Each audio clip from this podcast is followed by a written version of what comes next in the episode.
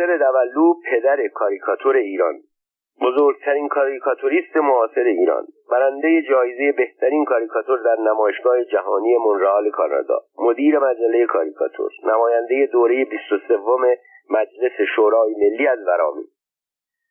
شروع همکاری با دولو اواخر سال 1332 بود.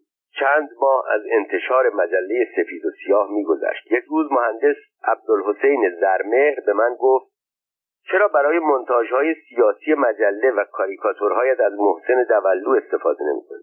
جواب دادم: دولو برای کشیدن کاریکاتور و مونتاژهای سیاسی پول می‌خواهد. من بودجه‌ای برای این کار ندارم. این کارها را بچه‌های مجله افتخاری انجام می‌دهند. مهندس عبدالحسین زرمهر در آن زمان مدیر داخلی مجله تهران مصور بود. بعداً امتیاز مجله مصور را گرفت. در کار روزنامه‌نویسی تندروی کرد. دچار مشکلات شد. فرمانداری نظامی خودش و مجله‌اش را توقیف کرد. خودش آزاد شد، اما دیگر به او اجازه انتشار مجله ندادند. بعدها به کار دانشگاهی پرداخت. استاد و رئیس دانشکده شد. کاری کم زحمت‌تر، بی‌ضررتر و بی‌خطر. زرمهر در مقابل جواب من پاسخ داد: کی گفت به دولو پول بده؟ او اهل مادیات نیست. زندگیش از حقوق تهران مصور و کشیدن تابلوها و دکورهای تماشاخانه تهران می‌گذرد.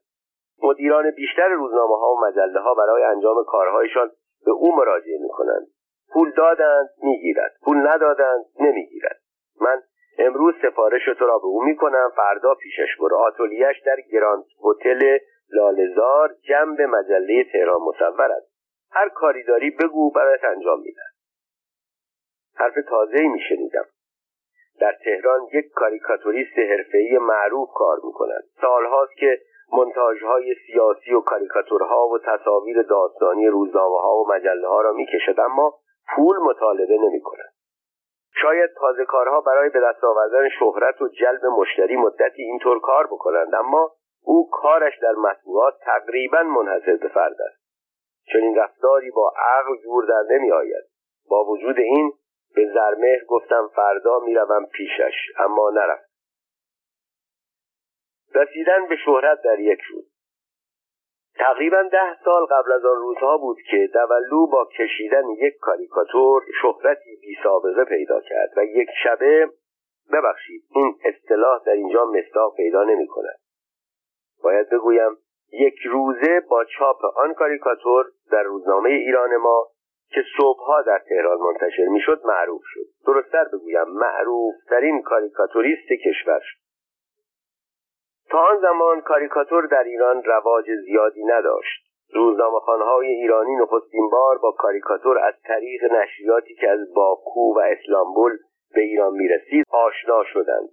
بعدها و در دوران چند ساله آزادی دوران مشروطه و بعد از عزل محمد علی شاه تا به قدرت رسیدن رضا شاه، کاریکاتورهایی که در مطبوعات ایران چاپ می‌شد ابتدایی و از نظر هنری ضعیف. در دوران سلطنت رضا شاه کاریکاتور از همان رونق اندک هم افتاد. اساس کاریکاتور بر انتقاد و اغراق است. در آن سالها نشریات ما یارای انتقاد نداشتند، چه رسد به اغراق در انتقاد. کاریکاتورهایی هم که در روزنامه‌های فکاهی چاپ می‌شد بیشتر خارجی و درباره مسائل به اصطلاح اجتماعی و خانوادگی مانند اختلافات زن و شوهر، مالک و مستاجر، پررویی گدایان و نظایر آن بود. بعد از 3 شهریور 1320 که کشور ما به وسیله انگلستان و اتحاد جماهیر شوروی سوسیالیستی اشغال شد، اشغالگران همه چیز ما را گرفتند و در مقابل یک آزادی نیمبند به ما دادند. از مظاهر این آزادی انتشار روزنامه‌های سیاسی متعدد و چاپ کاریکاتورهای انتقادی سیاسی بود. اما تصاویری که به نام کاریکاتور در روزنامه‌ها به ویژه در هفته‌نامه‌های آن زمان چاپ می‌شد کاریکاتور نبود، گرچه اغلب 1 صفحه و زمانی 2 تا 3 صفحه از 8 صفحه 33 در 47 سانتیمتری هفته‌نامه‌های سیاسی به کاریکاتور اختصاص داده می‌شد، بیشترشان طرح بودند نه کاریکاتور. اکنون که گاهی دوره‌های نشریات معروف آن زمان را ورق می‌زنم می‌بینم برای مثال تصویرهایی که از شاه سابق آن زمان رضا شاه می‌کشیدند با وجود آنکه شرح آن انتقادی و حتی اغلب تند بود، اما طرح آن بدون کوچکترین اغراقی در چهره و اندام عین عکس‌هایش بود. عکس‌های او را می‌گرفتند و درست شبیه آن را می‌کشیدند. یا کاریکاتور رجال معروف آن زمان مانند محمد علی فروغی، علی سهیلی، احمد قوام نخست وزیران سالهای اول بعد از شهریور 1120، حاج محتشم السلطنه اسفندیاری رئیس مجلس شورای ملی، سپهبد امیر احمدی، سید کاظم تدین، سید مهدی فرخ، علی اصغر حکمت، عباس قلی گلشاهیان، حسین علا، محمد ساعد و سایر وزیران قیافه‌هایشان طرحهایی از عکس‌های خود آنها بود. حتی گاهی هم که مدیر نشریه‌ای تندروی می‌کرد و تحت عنوان تنها راه نجات ایران چند تن از رجال سرشناس را به دار می‌آویخت، باز تصویر آنها با کت شلوار شیک و تو کرده، عینک و کراوات مرتب و قیافه‌های متبسم کشیده می‌شد. تبسمشان به آن سبب بود که سنت شده بود اشخاص در مقابل دوربین عکاسی حتما تبسم کنند. از این رو طرح آنها در بالای چوبه دار هم همان حالت متبسم را داشت، درست عین عکس‌هایشان در مغازه عکاسی. فقط برای ایجاد هیجان کله‌های آنها را کمی کج نقاشی می‌کردند، یعنی که تناب دار به گردن آنها فشار وارد کردند. اتفاقاً مدیران روزنامه‌ها و مجله‌ها هم همین را می‌خواستند. نقاشان هم خواست آنها را پیاده می‌کردند. احتمالاً روزنامه‌نویسان نگران بودند اگر قیافه رجال تغییر کند مردم آنها را نخواهند شناخت. در آن زمان کاریکاتور هنوز به عنوان یک هنر مستقل شناخته نشده بود و طراحان هم دون شأن خود می‌دانستند که تصاویر افراد را کج و کوله یا اغراق‌آمیز بکشند. البته گاهی هم کاریکاتورهایی در بعضی از مطبوعات چاپ می‌شد، ولی آنها استثناء بر اصل. این وضع در مطبوعات ما ادامه داشت تا آنکه روزی جوانی گمنام به نام محسن دولو برای نخستین بار کاریکاتوری به سبکی خاص، یعنی به صورت کاریکاتور، کشید و روزنامه ایران ما که مشهورترین روزنامه آن زمان بود آن را در بالای صفحه اول در کنار کلیشه اسم و عنوان روزنامه چاپ کرد. کاریکاتور ایران ما چه بود؟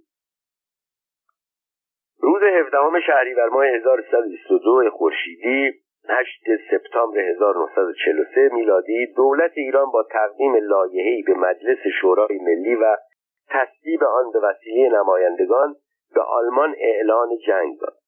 آلمان هیتلری که فاتح بزرگ سالهای اول جنگ جهانی دوم بود، در آن زمان به نفس نفس افتاده بود. با وجود همه ادعاهایی که درباره به کار بردن سلاح‌های انتقامی می‌کرد، ظاهراً بمب اتمی، موشک و اشعه کشنده، پس از آن که آفریقا را از دست داد و به طور مرتب از شوروی و اروپای غربی عقب نشینی کرد، معلوم بود که به بنبست رسیده است. ژاپن هم در ناحیه اقیانوس آرام و در چین درگیر آمریکایی‌ها و چینی‌ها بود. سربازان متحد دیگرش، ایتالیای فاشیست، هم به جای جنگ هنگ هنگ و تیپ تیپ و لشکر لشکر تسلیم متفقین می شدن. از قضا در اثر تحولی که در حکومت ایتالیا پیش آمد، موسولینی از ریاست دولت کنار گذاشته شد و دولت جدید ایتالیا یک روز بعد، یعنی در 18 شهریور 1322، قرارداد ترک مخاصمه و تسلیم را با متفقین امضا کرد. آن روزها ایرانی‌های شوخ می‌گفتند ایتالیا از طرز ورود ایران به جنگ تسلیم شده است. البته این کار دولت ما از روی شجاعت نبود، ولی هرچه بود عاقلانه بود.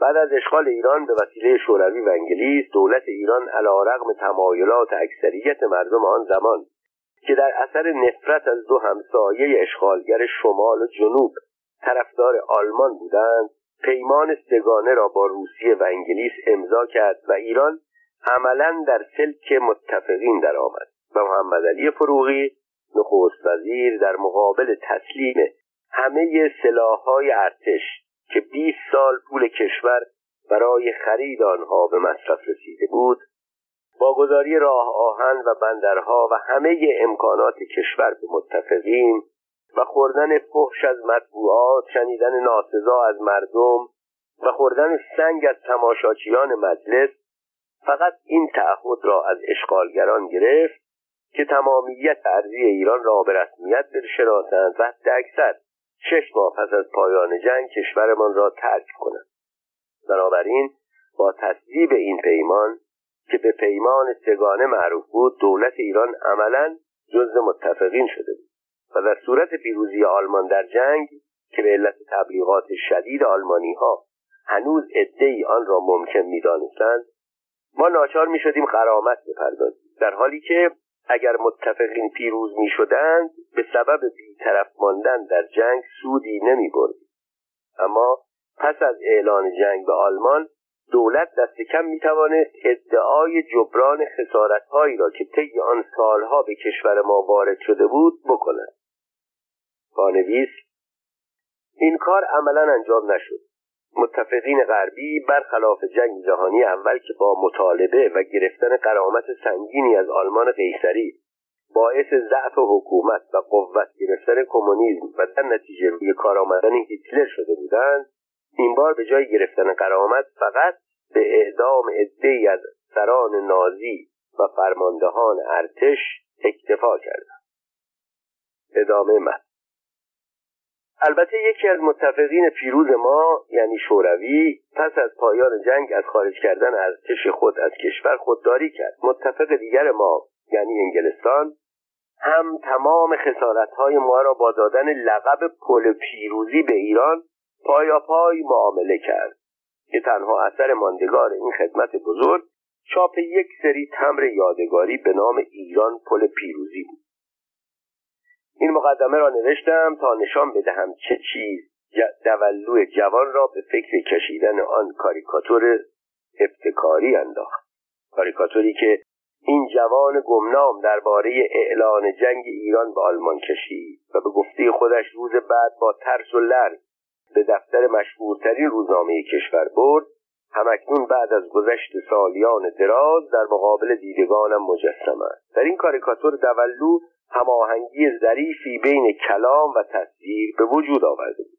کاریکاتور و شرح آن از این قرار بود: دولت (باز) کاریکاتور جالبی از علی سهیلی نخست وزیر با صورت آبلگون و دماغ دراز (بسته) با اعتماد وزیر جنگ (باز) کاریکاتوری از سپهبد امیر احمدی وزیر جنگ با ابروهای پهن و سیاه و سبیل کلفت دم عقربی (بسته) و تصویب مجلس (باز) کاریکاتور حاج محتشم السلطنه اسفندیاری رئیس مجلس شورای ملی با صورت گرد، ریش انبوه و عینک سیاه (بسته) به آلمان (باز) کاریکاتوری از هیتلر با آن زلف کج و سبیل مخصوص (بسته) اعلان جنگ. متن نوشته بدون توجه به تصاویر چنین بود: دولت با اعتماد وزیر جنگ و تصویب مجلس به آلمان اعلان جنگ. چنین کاریکاتور پرمغز و پرمحتوایی را با کلمات نمیتوان توصیف کرد، چون هم شرح آن جالب بود، هم کاریکاتورهایی که از آن 4 شخصیت کشیده بود تازگی داشت، زیرا تا آن زمان کسی در مطبوعات به آن سبک کار نکرده بود. به این ترتیب از همان روز محسن دولو با وجود گمنامی و کم سن و سالی در مطبوعات ما به صورت شخصیتی مشهور و چهره‌ای شاخص درآمد. مدیران مطبوعات پس از آن روز برای کشیدن کاریکاتور به سوی او هجوم بردند، تا آنجا که روزنامه‌نویس صاحب نامی مانند محمد مسعود که اولین ژورنالیست ایرانی بود که در رشته روزنامه‌نگاری در بلژیک مدرک لیسانس گرفته بود، با همه مشکل پسندی که داشت برای مونتاژهای سیاسی و کاریکاتورهای صفحه اول هفته‌نامه پرتیراژ و پرنفوذ مرد امروز به دولو مراجعه می‌کرد. دولو هم در آن روزها شاهکار پشت شاهکار می‌آفرید، به طوری که دهان دستاندرکاران مطبوعات از دیدن این همه ذوق از حیرت باز مانده بود. کاریکاتور سپهبد امیر احمدی با 3 خط پهن و سیاه در صورت به جای ابروها و سبیل.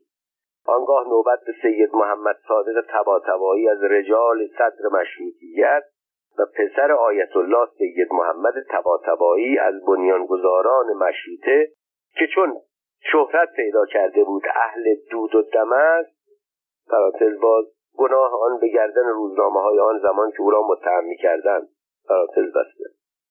دولو کاریکاتور او را با چشم‌های خمار و ریش و سبیل بلند که موهای به هم پیوسته ریش او به لوله‌های تریاک میمانست می‌کشید و بعد مستوفی الممالک، رجل خوشنام دوران گذشته، از نیمرخ با سبیلی کلوف که کلوفتر از هر سبیل کلوفتی بود.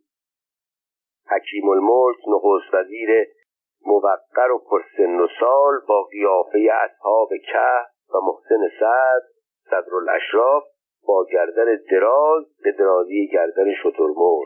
دکتر امینی با چشمهای گرد وزغگونه و رجال سیاسی دیگر زمان، هر یک با خصوصیتی که داشتند یا با آن مشهور بودند، ظریف و هنرمندانه اما مبالغه شده میکشید. با ادامه آزادی مطبوعات که از شهریور 1320 شروع شده بود و اوج آن در حکومت 27 ماهه بزرگمرد تاریخ ایران دکتر محمد مصدق بود، کار دولو چنان رونق گرفت که طی آن سالها محل کار او به صورت یکی از مراکز مهم تجمع روزنامه‌نویسان کشور درآمد. دولو با آنکه یکی از وطن پرست‌ترین روزنامه‌نگارانی بود که در عمرم دیدم، سعی داشت در محل کار خود بی‌طرفی را رعایت کند.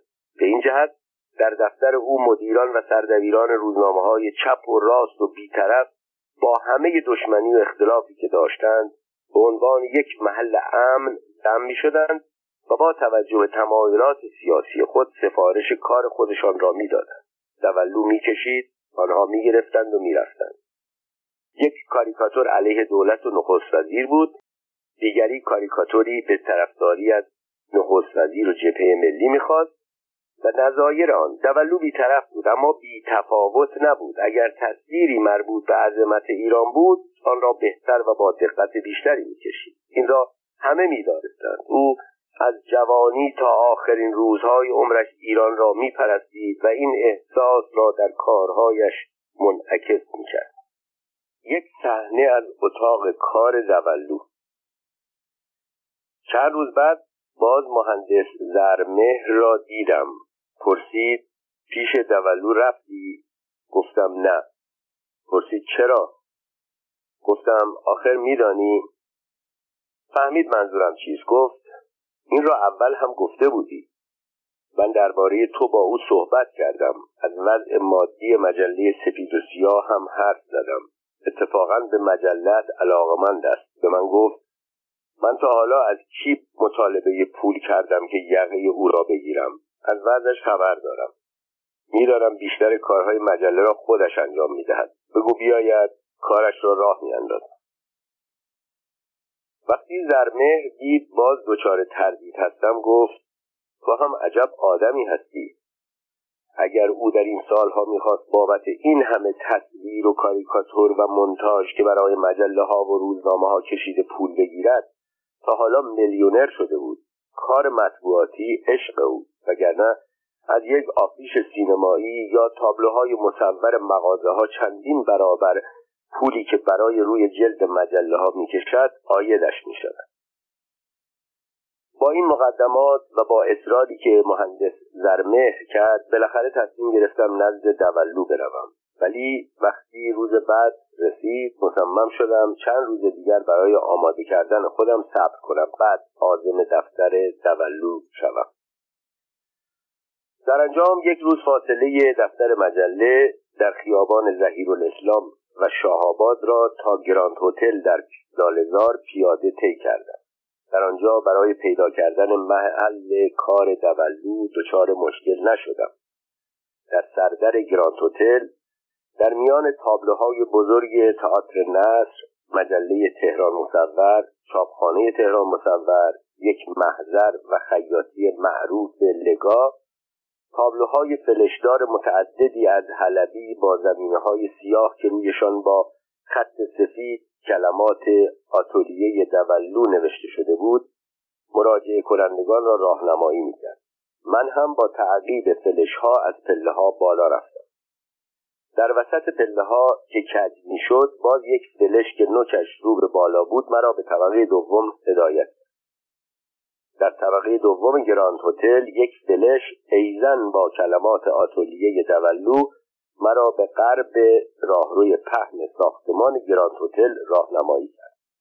سرانجام در ضلع جنوبی گراند هتل به دری بزرگ و قدیمی به رنگ سبز رسیدم. یک تکه حلبی به دیوار میخ شده بود. روی آن با حروف سفید در زمینه سیاه نوشته بود آتولیه دولو. چند لحظه پشت در ایستادم تا خودم را آماده مقابله با یک هنرمند مشهور بکنم. در همین مدت کوتاه دفتر کار این هنرمند را پیش خودم تجسم کردم. یک اتاق کوچک با تابلوهای هنری متعدد که به دیوار نصب شده، در بالای اتاق میزی پر از کاغذ و مقوا و خطکش و پرگار و مداد و مرکب و شیشه‌های رنگ که به طور مرتب روی میز چیده شدند و پشت میز جوانی در حدود 30 سال سن در حال تفکر یا کشیدن نقاشی، در کنار او 2-3 ارباب رجوع ایستاده یا نشسته روی صندلی. به جزان فکر می‌کردم لازمه اتاق کار یک هنرمند سکوت است و آرامش و صد البته هوای پاک و سالم. با انگشت به در زدم. جواب نیامد. بار دوم محکم‌تر به در زدم. خبری نشد. سومین در زدن هم بی‌نتیجه بود. ناچار دستگیره را چرخاندم. در باز شد. آنچه دیدم با کمی تغییر که نتیجه گذشت 40 سال از آن روزگار است چنین بود. یک اتاق بزرگ از همان اتاقهای بزرگ ساختمانهای قدیمی مانند گراند هتل که امروزه از چنان فضایی 2 اتاق و یک سرویس درست می‌کنند، یعنی یک آپارتمان.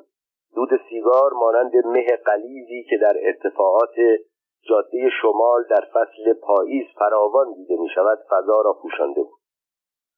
جمعیتی زیادتر از گنجایش طبیعی اتاق را پر کرده بود. عده‌ای نشسته بودند، جمعیتی ایستاده بودند. تقریبا همگی در حال حرف زدن با صدای بلند و بیشترشان مشغول سیگار کشیدن بودند. در نگاه اول به نظرم رسید هیچ فردی ساکت و هیچ دهانی بی سیگار نیست. حتی جوان 30 ساله‌ای که پشت تنها میز تحریر بزرگ در ضلع جنوبی اتاق چسبیده به دیوار جنوبی و شرقی نشسته بود و انبوهی کاغذ و مقوا و رنگ و قیچی و خطکش و قلمو و سایر وسایل طراحی و نقاشی به طور نامرتب در مقابلش دلو بود. در همان لحظه اول دانستم او محسن دولوست. عکسش را بارها در روزنامه‌ها دیده بودم. او هم در یک دستش سیگار بود، با دست دیگرش گوشه یک ورق مقوایی بزرگ چیزهایی می‌کشید. در همان حال با افراد داخل اتاق شوخی و صحبت می‌کرد و هر دفعه وسط حرف یکی از آن افراد که با صدای بلند مشغول بحث درباره موضوعی بودند می‌روید و متلکی بارشان می‌کرد. به سوی میز رفتم، آهسته سلام کردم. نه دولو به سلام من توجه کرد، نه آن گروه انبوه کسی مرا با هیکل باریک و صورت لاغر آن سالها که به تازگی مدیر مجله شده بودم تحویل گرفت. در آن ایام اغلب نویسنده‌ها، سردبیرها و خبرنگاران که سالها سابقه کار مطبوعاتی داشتند یکدیگر را می‌شناختند، اما من یکسره از کلاس درس وارد صنف روزنامه‌نگاران شده بودم و فقط چند نفر از روزنامه‌نویسان گروه کانون مطبوعات را می‌شناختم که از آنها هم در آن روز کسی آنجا نبود. برای بار دوم سلام کردم. این بار هم اگر او سرش را برای گفتن متلک به یکی از حاضران بلند نمی‌کرد، محال بود در میان آن سر و صداها متوجه من شود، یا اگر هم متوجه می‌شد محال بود مرا مدیر یک مجله بداند. وقتی برای سومین بار سلام کردم، به دیدن قیافه ناشناس من گفت جناب عالی. جواب دادم من بهزادی هستم. آقای مهندس زرمهر گفتند درباره من با شما صحبت کردند. دولو مثل اینکه یک آشنای چندین ساله را دیده باشد خیلی خودمانی گفت تو بهزادی سفید و سیاه هستی؟ پس چرا مثل مربای آلو اینجا وایسادی؟ چرا نمی نشینی؟ واقعا که آقا 5-6 ماه مجله منتشر میکنه، تازه امروز اومده اینجا. در سمت چپ میزش 3 صندلی بود که روی هر کدام 1 نفر نشسته بود و کاغذی در دست داشت. ظاهرا مدیر یا سردبیر یا نماینده روزنامه یا مجله‌ای بودند. انتظار میکشیدند تا دولو سفارش‌هایشان را که شرح آن روی کاغذ نوشته شده بود از آنها بگیرد بکشد. دولو نگاهی به من کرد، نگاهی به آن طرف انداخت که جایی برای من پیدا کند، اما هر 3 صندلی پر بود. جوانی را که وسط آن دو نشسته بود مخاطب قرار داد. گفت: اوه انتربک، تو که هنوز اینجا نشستی چرا گورتو گم نمی‌کنی؟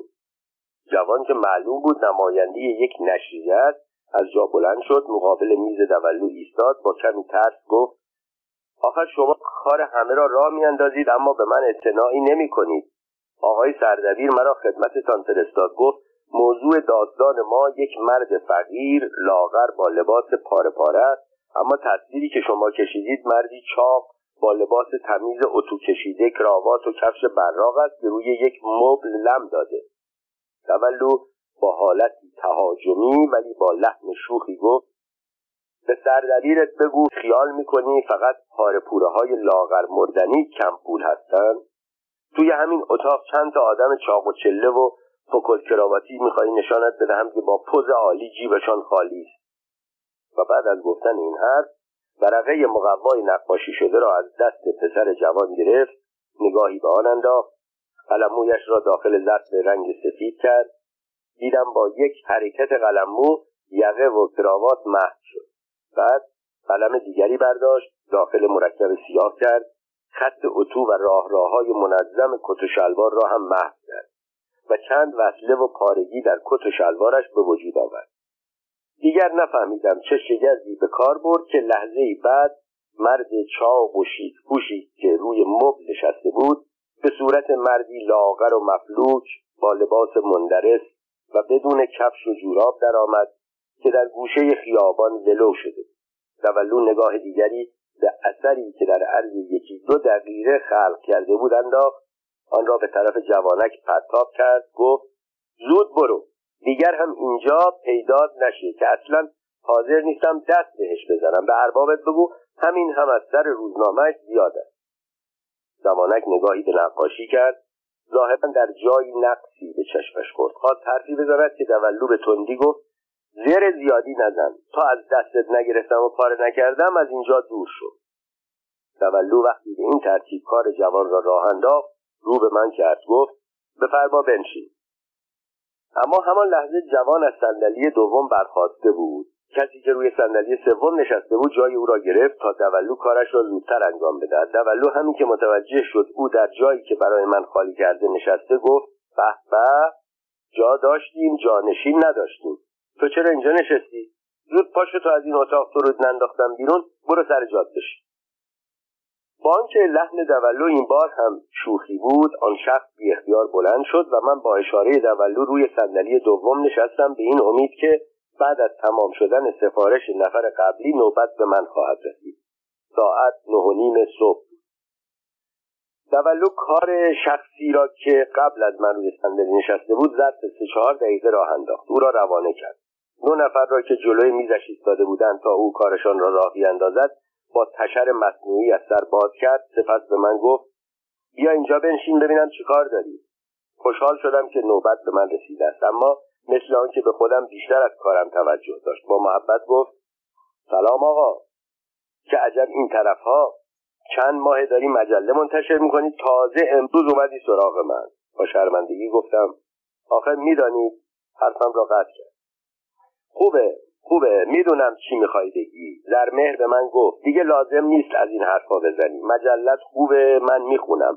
رو جلد نقطه چین مجله رو این کاکو شیرازی پرانتز باز، منظورش اکبر معاونی بود، پرانتز بسته، میکشه، خیلی خوبه. اما این گندوگوها چی تو مجلت به عنوان کاریکاتور و مونتاژ و تصویر داستان میدی میکشن؟ حیف از مجله نیست؟ مانده بودم چه بگویم. باز میباید همان حرفا را تکرار کنم که ناگهان در اتاق دولو باز شد و یک مرد کاسبکار در حالی که سینی بزرگی با دست بالای سرش گرفته بود و دائم تکرار میکرد: نسوزید، نسوزید، جیگر 31 قرون، دل و قلوه 2 قرون، دنبلان 3 قرون. گرم و تازه زودتر ببرید تا تموم نشده انتخاب کنید. وارد شد. اول سینی را جلوی میز دولو نگه داشت. دولو 5-6 سیخ برداشت و به من تعارف کرد. گفتم متشکرم، میل ندارم. بی‌اعتنا به تعارف 2 سیخ جیگر که طبق روال آن روزگار چاق و چله و آبدار بود و بخار از آن برمیخواست و خون تازه گواهی از تازگیش میداد، به زور به دست من داد. دل و جگری از جلوی دولو رفت و هجوم دستها شروع شد. هر کس چند سیخ برمی داشت و چند سکه بیشتر از قیمت اصلی توی سینی میانداخت. در این موقع یکی از آنها که لحظه ارمنی داشت گفت: داداش این چی آوردی؟ دل و جگر دیگه امولی شده، برو چند تا ساندویچ بیار با نوشابه. یکی دیگر ادامه داد: تگری باشه ها. جگرکی جواب داد: آقا ویگن کمی صبر داشته باش، الان میرم از اونهاشم میارم. مخلص صداتم هستی، به شرطی که اگه یه شب اومدیم کافه شمیران تو هم از ما پذیرایی کنی. دولو وقتی جگرها را خورد باز رو به من کرد. کمی درباره مجله و مطالب آن توصیه کرد. من برای اینکه کارم زودتر انجام بگیرد فرصت را مناسب دانستم. گفتم امروز آمدم برای پشت جلد مجله یک مونتاژ سیاسی درست کنیم و یک عکس که از یک مجله خارجی کنده بودم و 3-4 تا از عکس‌های رجال سیاسی آن زمان را از کیفم درآوردم، روی میز گذاشتم.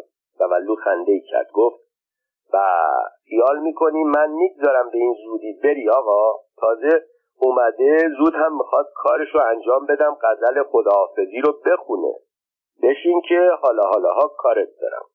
این حرف را زد و بدون توجه به عکس‌هایی که جلوی او گذاشته بودم از جایش بلند شد. میز را دور زد، به طرف جوان سفیدرویی با چشم‌های روشن که داشت روی یک بوم که در وسط اتاق قرار داشت تصویر یک اسب رمیده را می‌کشید ایستاد. لحظه‌ای به تصویر اسب نگاه کرد، بعد قلمو را از دست او گرفت، رنگ‌ها را روی یک شطلی به هم مخلوط کرد، چند جای سر و بدن اسب را روشن‌تر یا پررنگ‌تر کرد. باز سرش را عقب برد، نگاهی به تابلو انداخت. مثل آن بود که از کار جوان راضی بود. توصیه به جوان که او را پرویز خطاب کرد نمود. پانویس: این جوان پرویز خوانساری بود. بعدها نقاش مشهوری شد.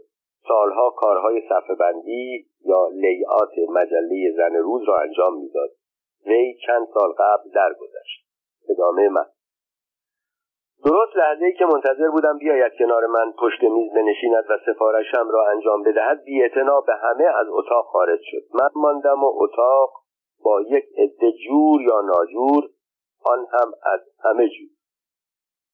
رفتن دولو از آتلیه فرصتی بود که نگاهی با دقت به اتاق و ساکنان اتاق بیاندازم. با آنکه اتاق بزرگ بود، جمعیت همه جا را پر کرده بود. روی دیوار چند تابلوی بزرگ نقاشی به چشم می‌خورد. یکی تابلوی ایوان مخوف که بعد از کشتن پسرش او را در آغوش گرفته بود و چشمهای خوف‌آورش مثل آن بود که به من نگاه می‌کرد. گوشه دیگر اتاق روی دیوار تابلوی چند اسب بود. جای جای کاریکاتورهای رنگی که برای مجلات کشیده بود به چشم می‌خورد. در قسمت جنوبی اتاق بیشتر روزنامه‌نویس‌ها بودند که کاغذهایی نسخه مانند در دست داشتند که به دولو بدهند یا برایش بخوانند تا بکشند. در شمال اتاق هنرمندهای معروف رادیو تلویزیون آن سالها نشسته یا ایستاده بودند. من آنها را از روی عکس‌هایی که مطبوعات چاپ می‌کردند شناختم. بعضی‌ها را هم در صحنه تئاتر تهران در لاله‌زار که به وضع مفلوک کنونی در نیامده بود و در آن زمان جایگاه تفریح طبقه بالای اجتماع بود دیده بودم.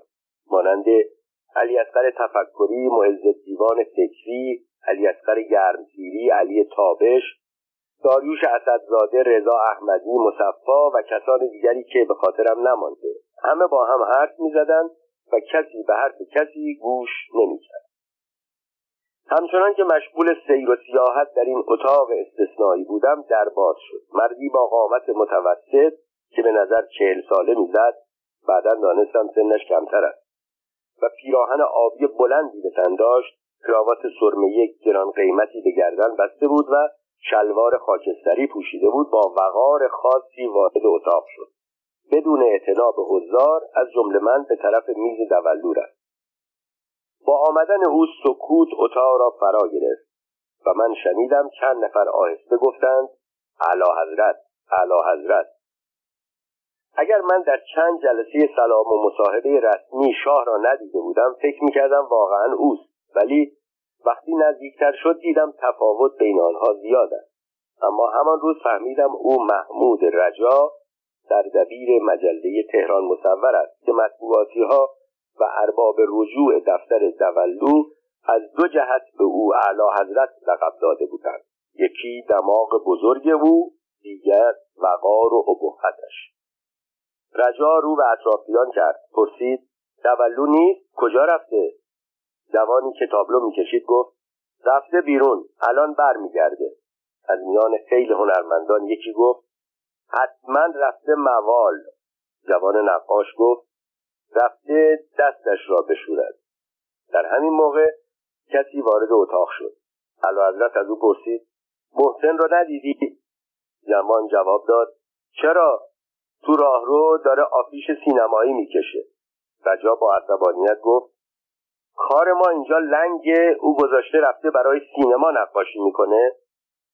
آتلیه دولو را مجله تهران مصور که جنب به آن قرار داشت و تئاتر تهران که هر دو متعلق به مهندس والا بودند به دولو واگذار کرده بودند. بنابراین رجا برای خودش حق آب و گل قائل بود که اینطور درباره دولو حرف میزد. یکی از هنرمندان با وجود عصبانیت رجا جرأت کرد بگوید حتما سایت سینما 10 روز سفارش آفیش رو داده، فردا فیلم میره رو اکران، اما دولو هنوز نصفش رو هم نکشیده. رجا هنوز پاسخ او را نداده بود که دولو وارد شد. به دیدن رجا گفت به به، اعلیحضرت هم که اینجا تشریف دارن. خب فرمایشتان چیست که کارمندان مجله را نفرستادید و خودتان قدم رنجه کردید؟ دیگران در حضور به او آقای رجا می گفتند، اما پشت سر اعلیحضرت خطابش می کردند. دولو تنها کسی بود که اجازه داشت در هر دو مورد به او بگوید اعلیحضرت. رجا با کمی عصبانیت یک مقوای سفید نقاشی شده را جلوی چشم دولو گرفت، گفت خوب شد متوجه شدم. در شرح تصویر داستان مستعان نوشته شده. جوان در حالی که به او نزدیک می شد گفت عزیزم، من هرگز چشمهای زیبای تو را و آن گونه‌های لطیف و لب‌های آتشین تو را از یاد نخواهم برد. اون وقت تو به جای یک زن و مرد جوان، 2 مرد جوان را در کنار هم کشیده‌ای که دارند در آغوش هم فرو می‌روند. خوب شد قبل از چاپ این عکس را دیدم، وگرنه آبرویی برای مجله نمی‌ماند. دولو مقوا را گرفت، نگاهی سرسری به تصویر آن انداخت و گفت مگه مجله آبرو داشت که با چاپ این عکس بره؟ تازه این که چیز مهمی نیست، الان درستش می‌کنم. حالا چرا اینقدر برای ما قیافه گرفتی؟ رجا گفت چیز مهمی نیست، شرح زیر عکس را بخوان ببین چی نوشته و اون وقت تو برای اون شرح چی کشیدی. دولو می‌داند چه دستی گلی به آب داده. بدون آنکه به غرغر رجا گوش بدهد تصویر را از دست او گرفت و به سرعت با قلم‌موهای سفید و سیاه و قلم فرانسه مخصوص هاشور عکس را مطابق شرح آن درآورد. جلوی رجا انداخت و گفت پس سردبیر برای چی انتخاب می‌کنند؟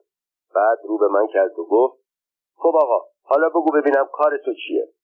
در این موقع یکی از کارکنان تهران مصور وارد شد، کاغذی به دست رجا داد، گفت این را اسد منصور پرانتز نویسنده و تهیه کننده اخبار مجلس و صفحه جنایی پرانتز بسته فرستاده، گفته حالا که اونجا هستین بدهید دولو بکشه. رجا نگاهی به کاغذ انداخت، آن را به دولو داد و گفت این را هم زود بکش بده ببرم. دولو بدون آنکه نگاه کند کاغذ را روی میز انداخت و گفت دکتر بهزادی 1 ساعت اینجا نشسته، اون وقت تو هی ارد میدی؟ کار اولت رو که عجله داشتی درست کردم، یکی بمونه بعد از کار سفید و سیاه.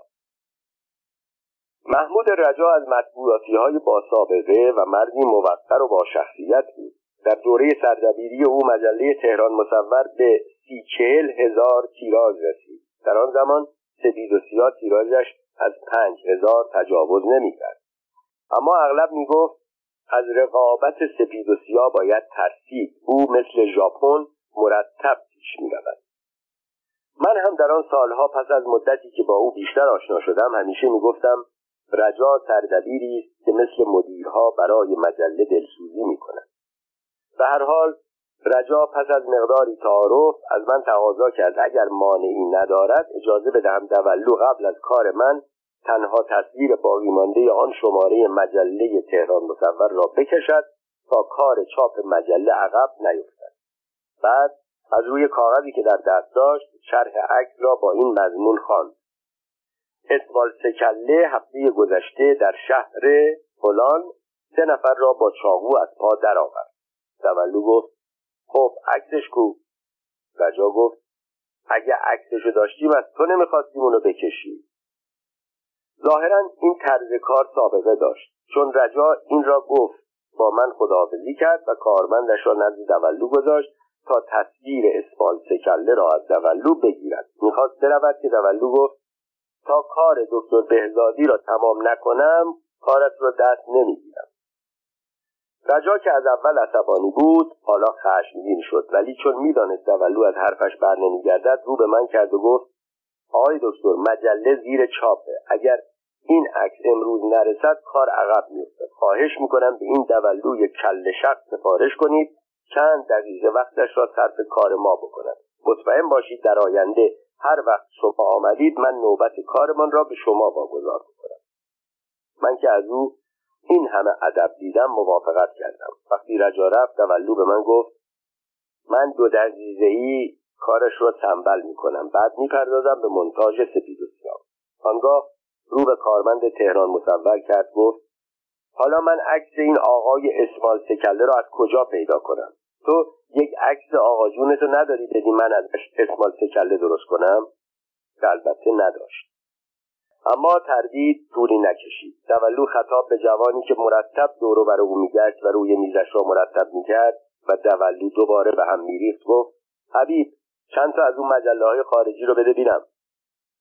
حبیب همکار قدیمی و خویشاوند فدایی دولو بود. بلافاصله از یک گنجه چند مجله خارجی بیرون آورد، روی میز دولو گذاشت. من همچنان کنار دست او نشسته بودم، یعنی نوبت اول بودم. دلم می‌خواست با طرز کار دولو بیشتر آشنا شوم. دولو با سرعت چند مجله را ورق زد تا به عکس یک هنرپیشه خارجی رسید که صورتی گرد و قیافه‌ای جذاب داشت.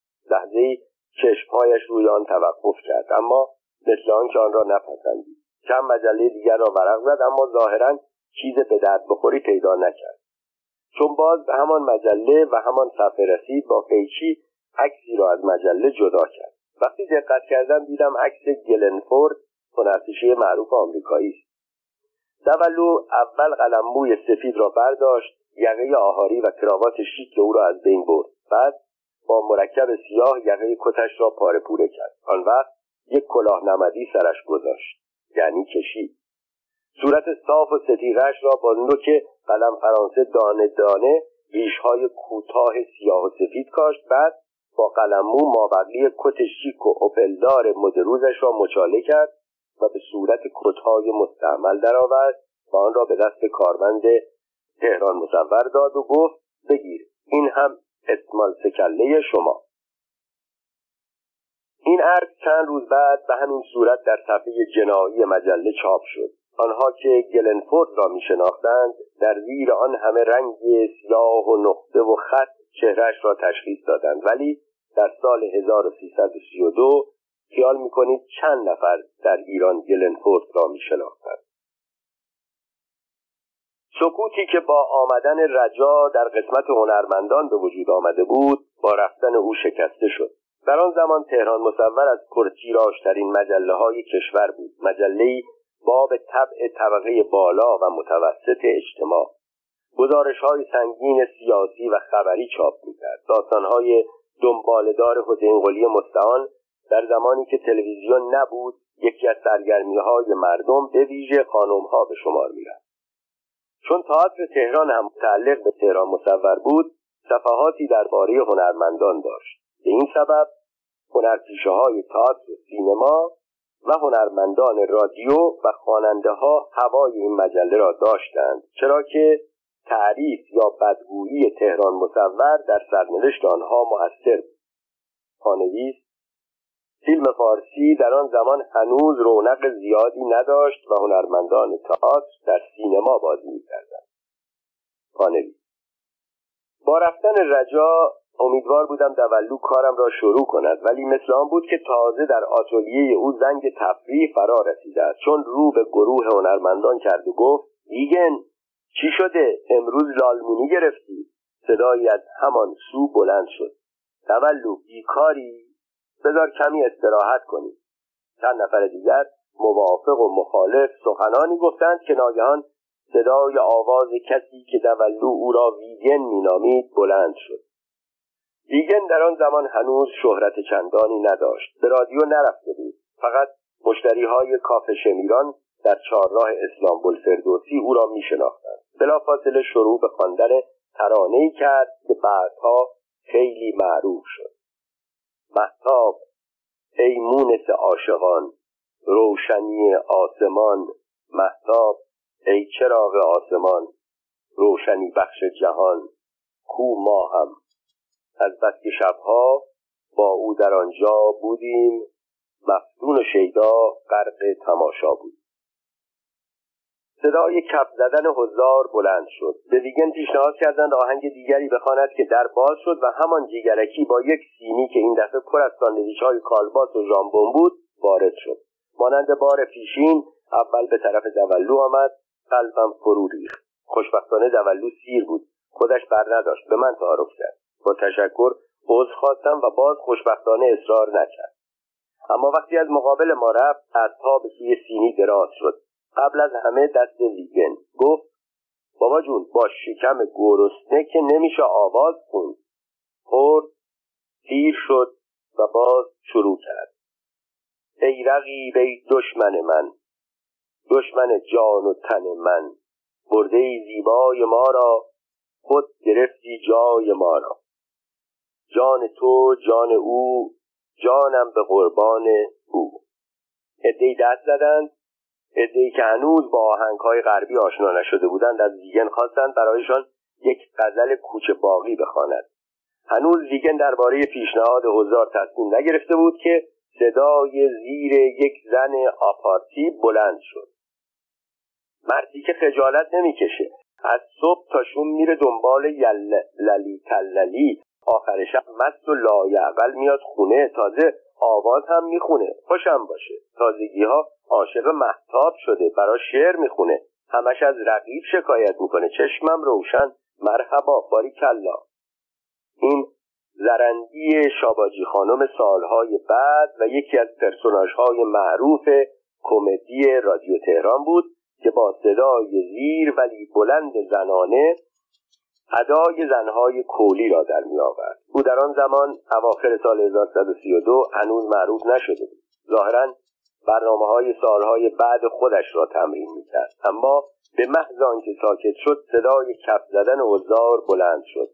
این ابراز احساسات به او نشان می‌داد که برنامه‌هایش می‌تواند مورد توجه واقع شود. نزدیک ظهر بود. من دلم شور افتاده بود. در ضمن از آنجا که تلفن در تمام مدت در اختیار حضار بود، نمی توانستم به دفتر مجله خبر بدهم که کجا گیر افتادم. امکان داشت آنها یا افراد خانواده نگران باشند دچار فرمانداری نظامی شدم. اما دولو بی توجه به این که من حدود 3 ساعت است برای یک مونتاژ آنجا نشستم، مشغول شوخی و مطلق‌گویی به شاباجی خانم، ویگن و علی تابش، هنرمند معروف تئاتر بود که پیشنهاد میکرد یک برنامه جگگویی برای حضار اجرا کند. اما خوشبختانه دولو رو به من کرد و گفت: من همه جگهایش را شنیدم. خب حالا بگو ببینم موضوع مونتاژ تو چیست؟ موضوع را شرح دادم. او مشغول به کار شد. خوشحال بودم که سرانجام کارم تمام خواهد شد. اما دولو نیمی از کارش را انجام نداده بود که بدون آن که حرفی به من بزند از جا بلند شد، از اتاق بیرون رفت و باز من ماندم و یک خیل از هنرمندان و بیهنران ناآشنا. همینطور که مشغول فکر کردن بودم، پسر بچه‌ای با یک زنبیل وارد شد. او جلوی حضار یکی یکی خم می شد، کفش‌هایشان را در می آورد و یک دمپایی به آنها می داد. در آخر به طرف من آمد. گفتم متشکرم، کفش‌های من واکس نمی خواهد. این را از این جهت می گفتم که می دانستم واکس زدن این همه کفش یک ساعت وقت لازم دارد، اما او بی اعتراض به اعتراض من پاهایم را یکی یکی بلند کرد، کفش‌ها را از پا در آورد، داخل زنبیل انداخت و یک دمپایی هم جلوی پای من گذاشت و رفت. نیم ساعت طول کشید تا دولو برگشت. به نظر می رسید سر وقت آفیش سینمایی رفته بود. ظاهرا وقتی که مشغول انجام سفارش من بود، باز به یادش آمده بود که بینوایی یک آفیش به او سفارش داده. وقتی پشت میزش نشست، دیدم او هم دمپایی در پا دارد. با آنکه دولو عادت داشت کارها را نیمه نیمه انجام میداد، با آنکه جلوی میز دولو چند نفر نسخه به دست ایستاده بودند، با وجود اینها کارم را انجام داد و ورقه بزرگ مونتاژ را جلوی من انداخت. گفت بفرما، این هم کار تو، حالا مرخصی بری. اما تا نگاهش به پاهایم که با دمپایی نشسته بودم افتاد، با خوشحالی گفت نه، حالا حالاها باید بنشینی. حبیب، یک چای برای دکتر بیار. و بعد از گفتن این جمله رو به یک نفر از افراد نسخه به دست کرد و گفت خب تو بگو ببینم چه دردی داری. و کاغذ را از دست او گرفت و مشغول کار شد. به ساعت نگاه کردم. چند دقیقه از یک گذشته بود.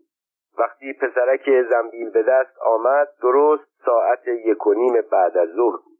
با آنکه روز خوشی را گذرانده بودم، اما به شدت نگران وضع دفتر و مجله بودم. سرانجام با دولو خداحافظی کردم. سری به احترام به سوی خیل هنرمندان فرود آوردم و از آتلیه دولو خارج شدم.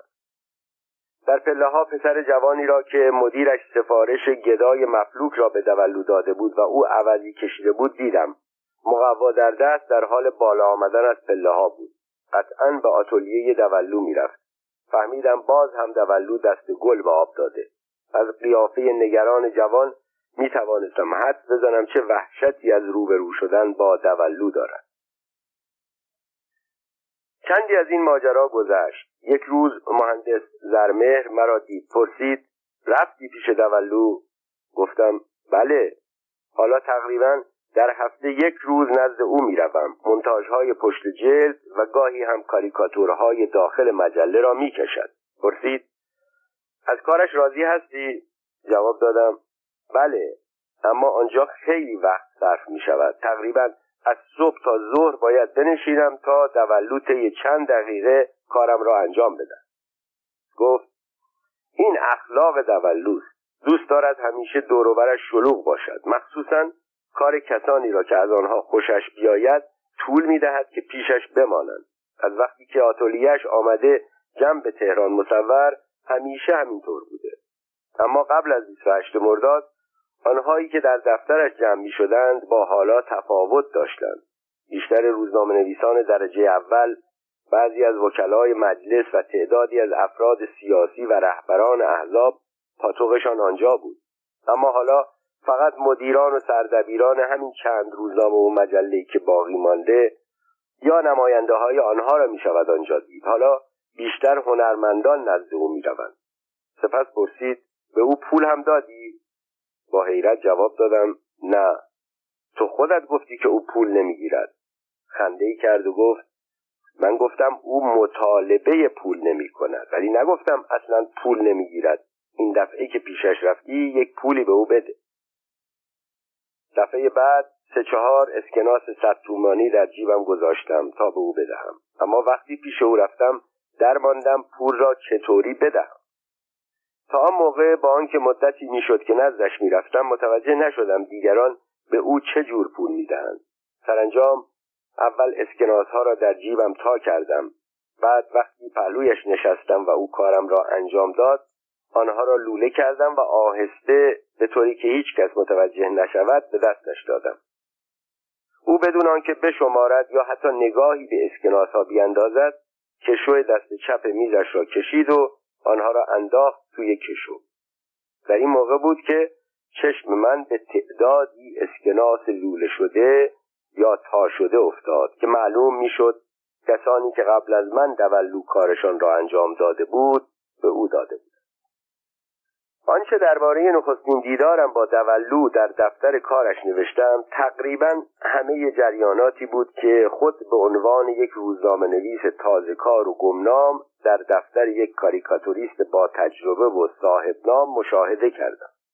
همه کارهای دولو سنبلکاری نبود.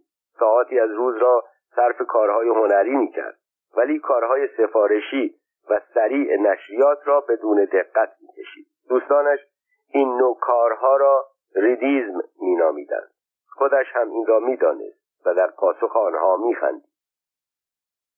در آن ایام دست کم طی 15 سال از سال 1132 تا سال 1147 یعنی زمانی که دولو مجله کاریکاتور را منتشر کرد تقریبا وضع همیشه همینطور بود، البته با تغییراتی جزئی، چون وقتی که دولو به فکر انتشار مجله افتاد و دفترش را از اتاق بزرگ و آشنای گراند هتل به یک آپارتمان کوچک در خیابان 3 اسفند برد، هم به علت تغییر محل و هم کار اختصاصیش رفتن من به آنجا کمتر شد. عده‌ای هم که مشتری دائمی او بودند پاتوق دیگری پیدا کردند ولی کمابیش همان اوضاع برقرار بود، با جمعی کمتر یا عده‌ای دیگر ولی صحنه‌ها تقریبا همان. زندگی نامه دولو بنا به نوشته یک کتاب چهره مطبوعات معاصر تألیف غلام حسین صالحیار و همکارانش که سال 1350 منتشر شد در سال 1299 شمسی متولد شد. در کتاب هویزهو تألیف جهانگیر بهروز سال انتشار 1355 هجری شمسی 1976 میلادی، سال تولد او 1302 هجری شمسی 1923 میلادی آمده، اما خودش در مصاحبه‌ای که با ماهنامه همشهری در سال 1371 داشت تاریخ تولدش را 1309 هجری شمسی در تهران ذکر کرد. با توجه به آنکه در اواخر عمر و هنگام مصاحبه با این مجله تا اندازه‌ای دچار فراموشی شده بود، نوشته چهره مطبوعات معاصر را با توجه به ظواهر حال او و شناختی که از روزهای اول آشنایی با او داشتم بیشتر مقرون به صحت می‌دانم. دولو مانند بعضی هنرپیشه‌ها از جمله مارچلو ماستریانی ایتالیایی که تا آخر عمر چهره کودکانه‌ای داشت تا آخر قیافه‌اش جوان مانده بود. او به طوری که در مصاحبه‌های مختلف تکرار کرده کاریکاتور و نقاشی را به طور تجربی و نزد خود آموخته و استادی در این کار نداشته. با کشیدن یک کاریکاتور به شهرتی فراگیر دست یافت و از آن پس به صورت کاریکاتوریست حرفه‌ای به کار مشغول شد. دولو در ایران زود شهرت پیدا کرد اما یک هنرمند بزرگ به شهرت جهانی هم نیاز دارد. دولو اصولا نسبت به شهرت و پیامدهای آن بی‌اعتنا بود، چنان که هرگز در ایران و یا در کشورهای دیگر جهان نمایشگاهی برگزار نکرد. شاید اگر به اصرار دوستانش نبود در نمایشگاه جهانی کانادا در مونرال هم شرکت نمی‌کرد، کاری که برای دولو شهرت جهانی ارمغان آورد. اثرش در این نمایشگاه کاریکاتور خروشچوف رهبر وقت اتحاد جماهیر شوروی بود. کاریکاتور نیمرخ خروشچوف دولو ظاهرا ساده ولی در حقیقت پرمعنی بود. دولو سر تاس خروشچوف را به صورت یک دایره ناقص سفید در زمینه سیاه کشیده به طوری که یقه کت او قسمت پایین دایره را قطع می‌کرد. در قسمت جلو چشم و دماغ او خیلی ساده و کوچک به چشم می‌خورد. در پایین قبقب بزرگ و بین آنها لب و دهان خروشچف، آن هم در اندازه کوچک، و در وسط گونه و گوشش دیده میشد، با چهره‌ای که ظاهری آرام داشت. اما هنر دولو کشیدن پشت گردن خروشچف بود. با کشیدن چینهایی که روحیه خشن و بدون ترحم و بیگذشت او را نشان می‌داد. این کاریکاتور در نمایشگاه جهانی مونرال کانادا برنده جایزه شد. اهمیتی که از نظر جهانی پیدا کرد به این سبب بود که بسیار ساده کشیده شده بود. طرحی با یک دایره ناقص، اعضای کوچک صورت و چینهای گردن که در کل یک دنیا معنی در آن نهفته بود.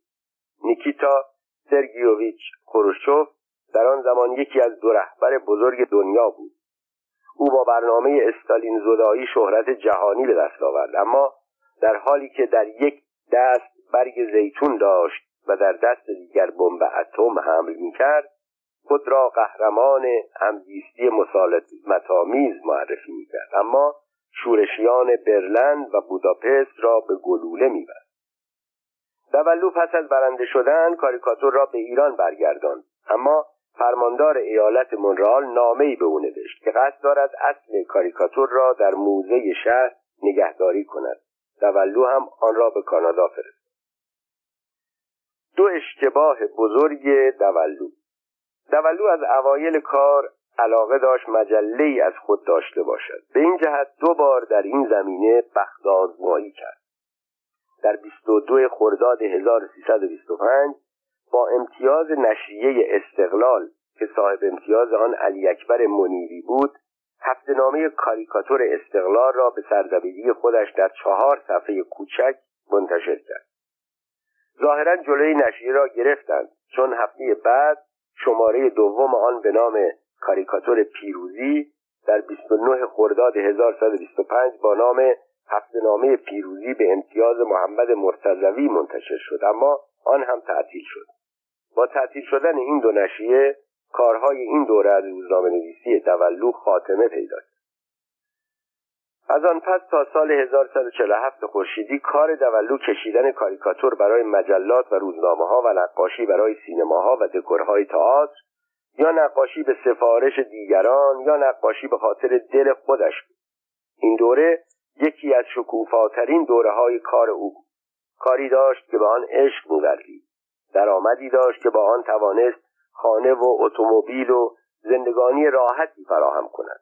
در سال 1347 به عقیده نگارنده دولو یکی از اشتباهات بزرگ زندگی خود را مرتکب شد.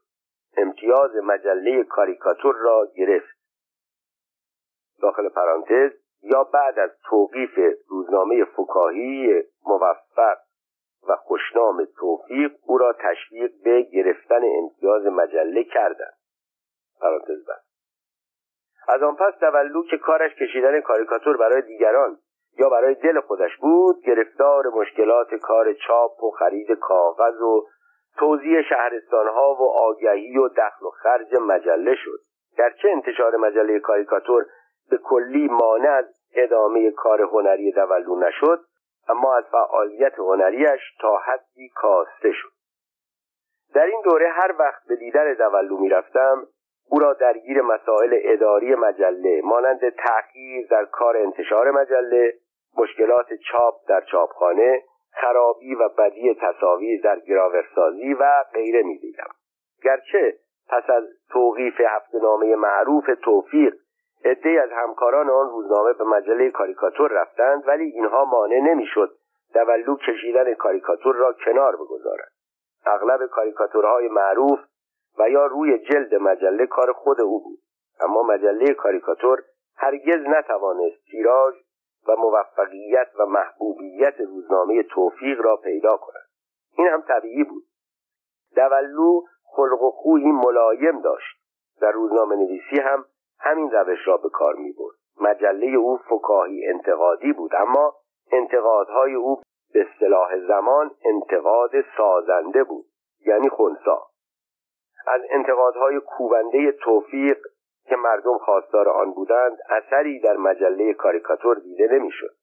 میتوان گفت تقریباً همه روی جلدهای کاریکاتور اختصاص به امیرعباس هویدا نخست وزیر داشت، اما در همه فقط به گل ارکیده یقه کت عصا و چشمهای درشت او توجه می‌شد. دولو به این کار اکتفا نکرد و مرتکب یک اشتباه دیگر، اشتباه به نظر من شد. در دوره 23 مجلس شورای ملی خود را نامزد وکالت از ورامین کرد و یا باز هم او را تشویق به این کار کردند. او از طرف حزب ایران نوین به مجلس رفت.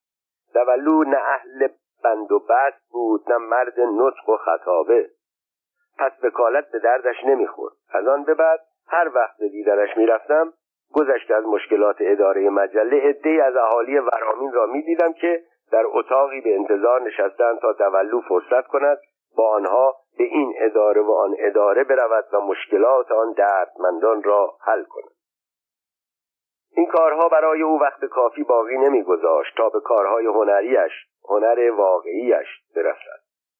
شاید راه نیافتن او به مجلس 24م و تعطیل اختیاری مجله کاریکاتور در سال 1357 با همه ناراحتی‌هایی که از نظر مادی و روحی برای او به وجود آورد باعث شد بعد از مدتی به کارش بپردازد، هنرش شکوفاتر شود، شاهکارهایی خلق کند که بدون شک در تاریخ هنر ایران و شاید هم در هنر جهانی کاریکاتور جاودان خواهد ماند. دورانی سخت در زندگی دولو. بعد از پیروزی انقلاب و تعطیل مجله کاریکاتور و عدم توجه مردم به نقاشی و کاریکاتور به خاطر اشتغال یا درگیری با مسائل دیگر زندگی، دولو که همه منبع درآمد خود را از دست داده بود دچار مشکلات مادی شد.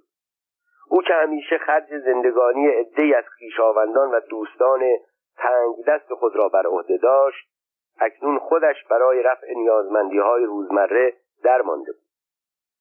گاهی که به دیدنم میآمد میدیدم آشکارا آشفته و نگران است. از نداشتن هیچ نوع درآمد شکوه میکرد. از اتفاق این زمان مصادف بود با رونق کار مجله سفید و سیاه. گاهی که دولو به دفتر من میآمد و از سختی زندگی و بیکاری، آن هم در سنین بالای 50 و 60 سخن میگفت، به او پیشنهاد کمک میکردم، اما با مناعت تقاضای مرا رد میکرد. در آن حال میگفتم دولو من به تو خیلی بدهکارم. یادت میآید چندین ماه به دفتر تو میآمدم، برای من کاریکاتور میکشیدی یا مونتاژهای سیاسی مجله را تنظیم میکردی. به تو پول نمیدادم. اینها را بابت کارهای آن روزها حساب کن.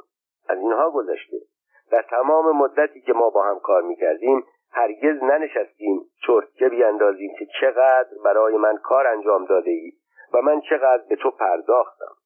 دوره‌هایی تو از من طلب داشتی، حالا فکر کن من از تو طلبکار بشم. سرانجام سختی زندگی او را راضی به قبول کمک کرد. خودش نمی آمد. با ابراز شرمندگی نامه می فرستاد. این دوران سخت 1-2 سال طول کشید. خوشبختانه پس از چندی دولو خود را باز یافت. برخورد با مردی نیکوکار و هنردوست، نوزایی و شکوفاییش را فراهم ساخت. روزگاری پس از پیروزی انقلاب کارهای سنتی در ایران رونق پیدا کرد. یک روز دولو به من گفت صاحب یک رستوران که علاقه به کارهای سنتی دارد میخواهد رستورانی بزرگ درست کند و از من خواسته دیوارها و رواقهایش را با تصاویر شاهنامه مصور کنم. خودش مردد بود. شاید بعد از نمایندگی مجلس نقاشی در و دیوار را کوچک میدانه. او را تشویق کردم. گفتم قبول کن. چون هم از بیکاری راحت میشوی هم اثری جالب از تو باقی خواهد ماند. دولو گفت اتفاقا صاحب رستوران مرد با انصافی و قرار شده پول مناسبی به من بدهد. این کار و 2-3 کار مشابه باعث آرامش و حتی تشویق او شد. به او روحیه داد که ضمن کشیدن نقاشی‌هایی به منظور کسب درآمد برای دل خودش هم کار کند. برنامه‌هایی که همیشه در سر داشت پیاده کند. در این زمان برای من مشکلاتی پیش آمد که ناچار شدم طی مدتی طولانی از همه دوری بگزینم. طبیعی است که از دولو هم مانند دیگران بیخبر بودم. چون به زندگی طبیعی بازگشتم از حال همه دوستان پرسیدم، از جمله محسن دولو. خوشبختانه یک بار دیگر در کارش موفق شده بود. حتی شنیدم کار یا کارهای بزرگی در دست دارد. کشیدن کاریکاتور نخست وزیران دوران مشروطیت از سال 1285 خورشیدی تا سال 1357. از مشیرالدوله ناهینی، اولین رئیس الوزرای دوران مشروطه در زمان مظفرالدین شاه قاجار، تا شاپور بختیار، آخرین نخست وزیر شاه. حدود 42 یا 43 پرسوناژ سیاسی بعضی چند بار نخست وزیر شده بودند و همچنین کشیدن کاریکاتور تعدادی از پادشاهان قاجار را با سبکی ابتکاری شروع کرده. خیلی مشتاق بودم کارهای جدیدش را ببینم. روزی به اتفاق نعمت الله جهانبانویی مدیر مجله فردوسی به خانه‌اش رفت. از دیدن آن همه آثار هنری در اوج پختگی و کمال جا خوردم. یک باره به نظرم رسید وارد یکی از گالری‌های نقاشی موزه لوور پاریس شدم. تمام دیوارهای سالن بزرگ پذیرایی خانه‌اش که حالا تبدیل به نمایشگاه نقاشی شده بود، پر بود از تابلوهای بزرگ، متوسط و کوچک. اما در میان همه این تصاویر، کاریکاتورهای نخست وزیران گذشته ایران و شاهان قاجار جلوه و جلای دیگری داشت. در تابلوی شاهان رنگها گاهی چنان زنده و روشن بود که گویی به یک باغ گل یا باغی مملو از میوه‌های رسیده و رنگارنگ داخل شدیم. در مقابل کاریکاتورهای بعضی از رجال به طوری تیره بود که آدمی را به تفکر وامی داشت. از مشاهده کاریکاتور یکی میفهمیدی که مردی بی‌رحم، خشن و جاه طلب است و دیگری فریاد میکشید من وطن پرست و مردم دوست هستم. و وضع سومی نشان میداد اهل معامله و سود بردن است. احساس آنها به وضوح در چهره‌هایشان خودنمایی میکرد. دولو این کاریکاتورها را به دو طریق کشیده بود. یک سری جدا از هم در تابلوهایی به ابعاد کوچک به طور متوسط نیم متر در 70 سانتیمتر و دیگری همه در کنار هم در چند ردیف به ترتیب تاریخ نخست وزیری در یک تابلوی بسیار بزرگ چندین متری که تقریباً قسمت بیشتر دیوار بزرگ اتاقش را گرفته بود. جز اینها کاریکاتورهای بسیار بزرگ و بسیار جالبی از پادشاهان قاجار، یعنی ناصرالدین شاه، مظفرالدین شاه، محمد علی شاه و احمد شاه کشیده بود، با حالتی که با دیدن هر یک به اعماق روحش رسوخ می‌کرد. آن روز ضمن صحبت گفتم پس چرا عکس همه پادشاهان قاجار را نکشیدی؟ جواب داد برای اینکه از 3 نفرشان عکس‌های حقیقی در دست نیست. گفتم از فتحعلی شاه نقاشی‌های زیادی وجود دارد که در زمان خودش کشیده شده بود و باید قبول کرد گذشته از کمی لطف و عنایت که نقاش نسبت به سلطان تاجدارش به خرج داده شبیه خودش است. از آقا محمد خان هم تصویری در دست است که یک خارجی نقاشی کرده و همگی او را با همان قیافه می‌شناسند و در همه کتاب‌ها، حتی کتاب‌های درسی هم چاپ شده. می‌توان قبول کرد چهره واقعی یا قیافه نزدیک به واقعیت او. حیف است که کلکسیون از ناقص بماند. همینطور است محمد شاه قاجار.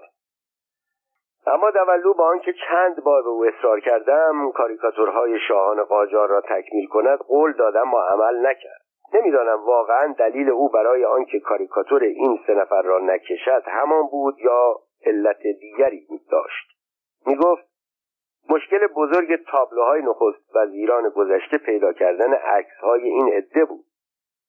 در این باره به طوری که خودش تعریف کرد دوره‌های گذشته مجله سفید و سیاه که خاطرات سیاسی فرخ و عکس‌هایی که از رجال آن دوران چاپ می‌کردیم و کتاب آنکه به وسیله پرویز لوشانی تنظیم و منتشر شد به او کمک زیادی کرد. تصویرها را هم علی خادم، عکاس معروف، برای او تهیه کرد. حالا دیگر دولو هدف بزرگش را پیدا کرده. او دیگر آن محسن دولو نبود که تصویر داستانی مجلات را در چند دقیقه می‌کشید و جلوی سفارش دهنده‌ها پرتاب می‌کرد. او حتی پس از پایان کار ساعت‌ها در مقابل این تابلوها می‌نشست و به آنها خیره می‌شد. در خود فرو می‌رفت. از جا برمی‌خاست، قلم‌مویی را به دست می‌گرفت و با آغشته کردن آن به رنگی خاص در گوشه‌ای از چشم یا وسط ابرو یا انتهای لب یا در زیر چانه خطوطی می‌کشید و می‌گفت حالا همان شد که می‌خواستم. خیلی زود شهرت این اثر یا شاهکار در شهر پیچید. مرتباً مشتری‌های داخلی و خارجی برای خرید آنها به دولو مراجعه می‌کردند و حتی گاهی پیشنهادهای خوب هم می‌دادند. شنیدم در آن زمان یک دولت خارجی، آلمان شرقی آن سالها، برای خرید همه تابلوها قیمت خوبی پیشنهاد کرد. دولو در پاسخ گفته بود: این تابلوها متعلق به ایران است. من حاضر نیستم به کسانی بفروشم که آنها را از کشور خارج سازند و یا در ایران در خانه‌هایشان حفظ کنند. باید در جایی باشد که همه از آنها استفاده کنند. او دلش نمی آمد تابلوهای گرانبهایش را بفروشد. پس برای مخارج زندگانی نقاشی‌های مردم پسند می‌کشید. خیلی تند می‌کشید، خیلی ارزان هم می‌فروخت. مشتری‌ها آنها را روی دست می‌بردند. هرچه بود با این کار یک تنه تنور خانواده را داغ نگه می‌داشت.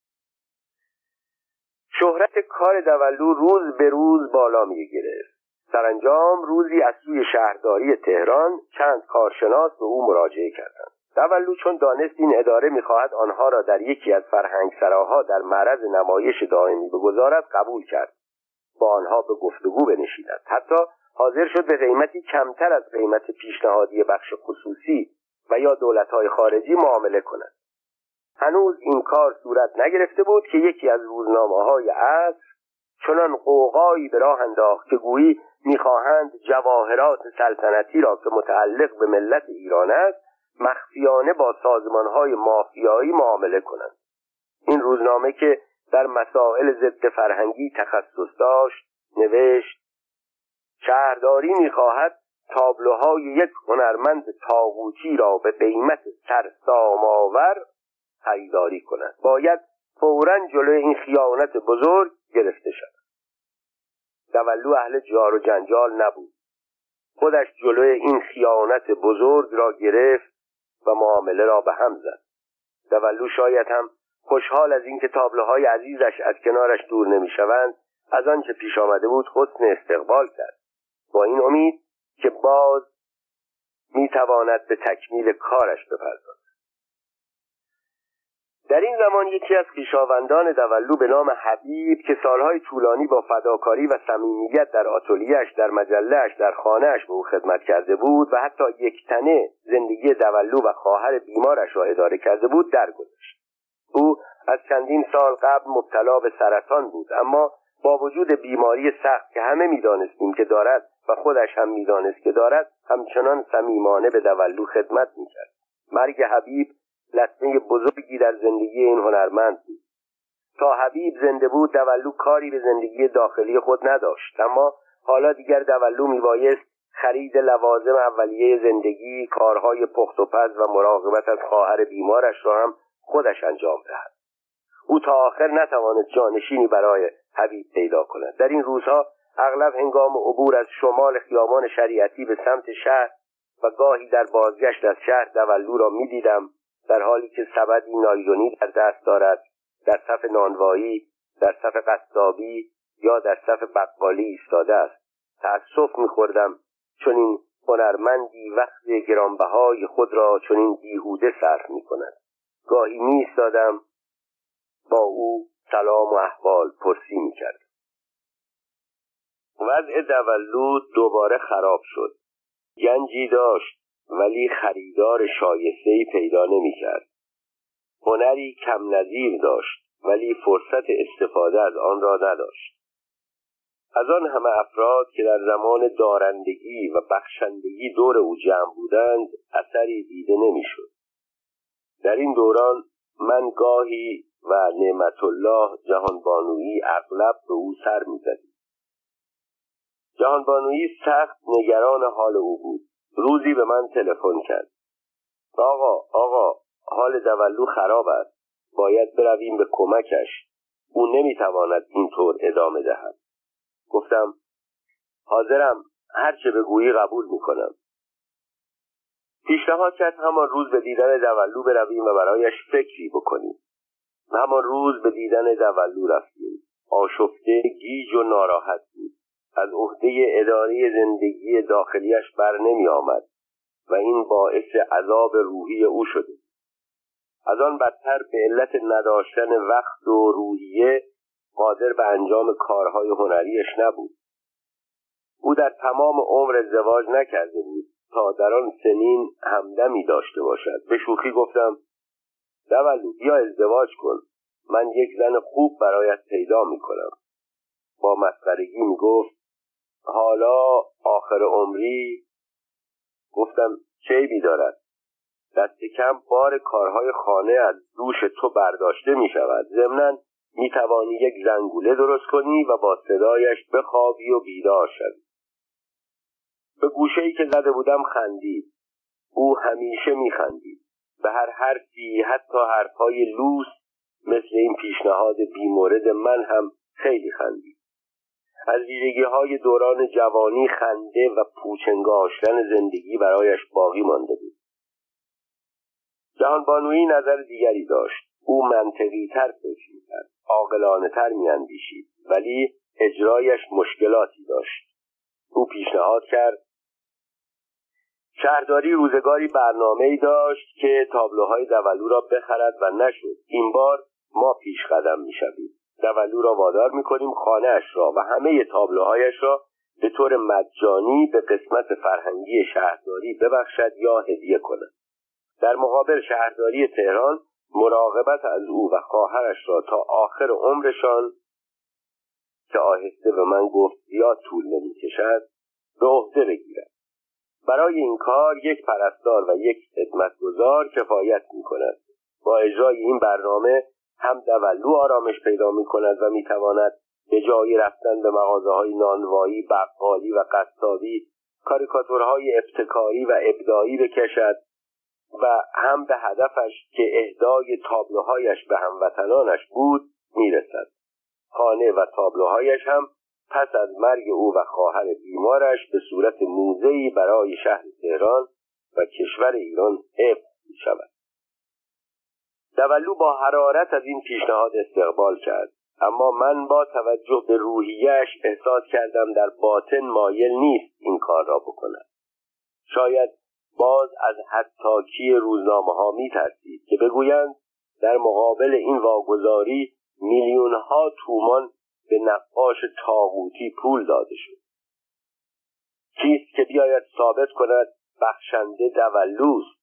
شاید هم برنامه دیگری داشت که نتوانستم درک کنم. آن روز وقتی از خانه دولو خارج می‌شدیم، جهانبانویی از من پرسید فکر میکنی دولو با پیشنهاد من موافقت کند؟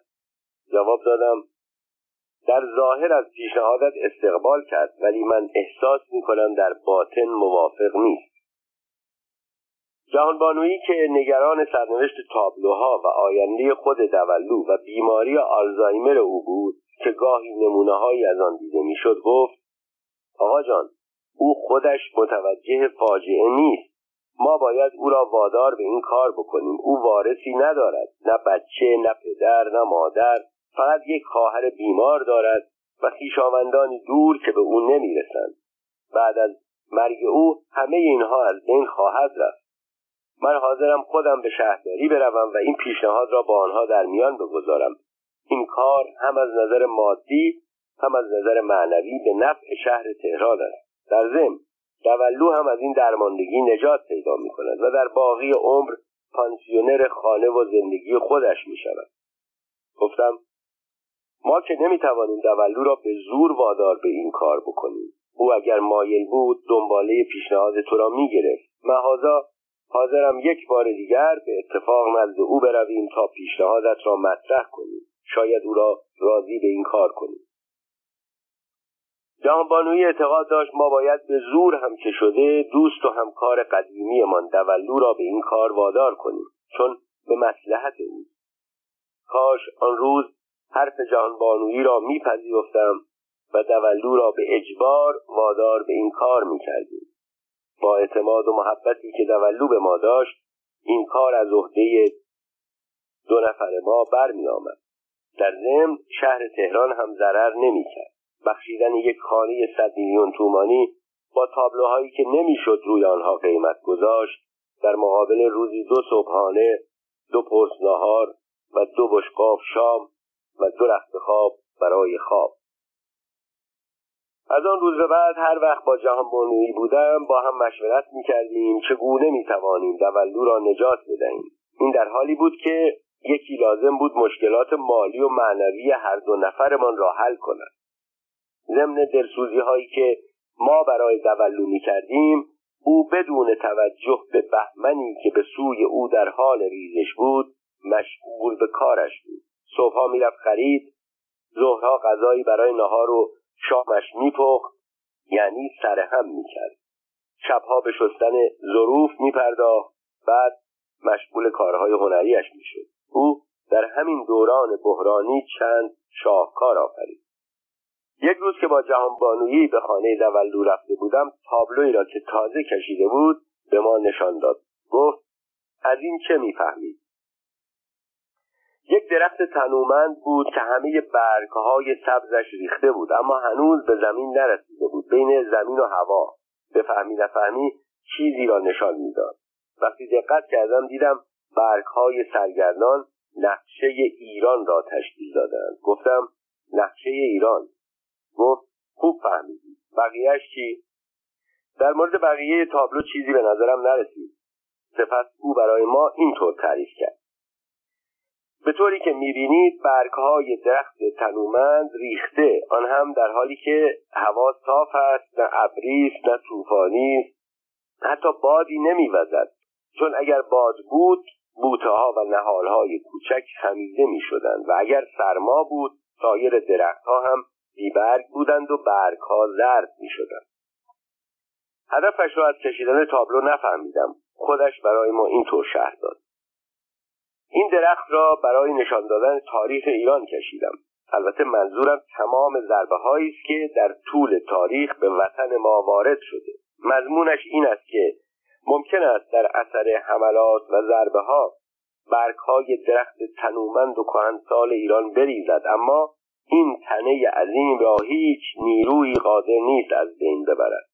حتی ممکن است برای مدتی قسمتی از شاخ و بالهای این درخت تنومند هم قطع شوند، ولی بار دیگر بهار می آید و وطن ما با داشتن این تنه تناور که ملت ایران باشد دوباره با شاخه ها و برگ ها سبز و خرم می شود.